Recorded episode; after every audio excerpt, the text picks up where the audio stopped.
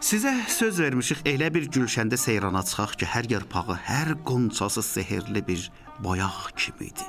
Ellər içrə sayaçılar və onların sözləri. Bunların hamısı fərhəngimizin ən sevimli bir tablolarıdır. Sayaçılar qədimdən hər bir münasibət və hər gözəllikdə atam Adəm zamanından ellərə qoşulub öz qoşmaları ilə çoxlu unudulmaz tablolar yaradıblar. Bəli dostlar, atam Adəm zamanı ki deyilir, kinayəti uzun illərdən bəri olan işlərə. Sayaçıların sözləri neçə qoldur. Yağış sayaları, çoban sayaları, yaz sayaları, bayram sayaları, ha belə məclis sayalarından. Sayaçılar sözləri mövzu nəğmələrdir ki, onlardan bir payı əldə məktubdur. Yazılıbdır və bu sözlərin qaynağı sinə dəftərləri və hər birinin məzmunu çoxlu gözəlliklər üstündədir. Məsəl, çoban sayalarındakı sözlər çoban, sürü, davar, çöl, yeylaq, qışlaq, dağ, dərə, pənir və çərədəndir. Bəli dostlar, sayaçılar ellər içində olardılar. Geri gələndə sözlərini oxuyub pay alardılar.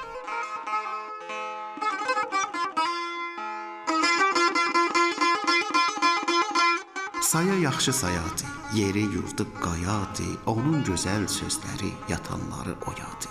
Saya saya sayalar, dağ döşündə qayalar, saya kimdən qalıbdı, atalardan qalıbdı. Safa olsun yurdunuz, ulamasın qurdunuz, ağ qalsın avanıyız, tox gəlsin çobanıyız. Saya saya sayalar, dağ döşündə qayalar, bu saya yaxşı saya. Həm çeşməyə, həm çaya, həm ölkərə, həm aya, həm yoxsula, həm baya. Bu saya kimdən qalıb? Atam adam gələndə, Musa çoban olanda, İsa çoban olanda, xatəmlərin xatəmi, qızıl buğda bitəndə, dünya bunyat tapanda saya sayalar sayır.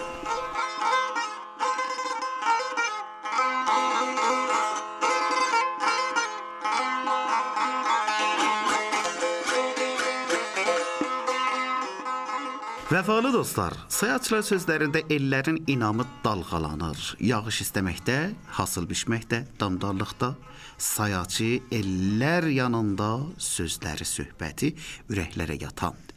Sayaçıların sazı yoxdur, amma təkəmçilərin təkəsi var.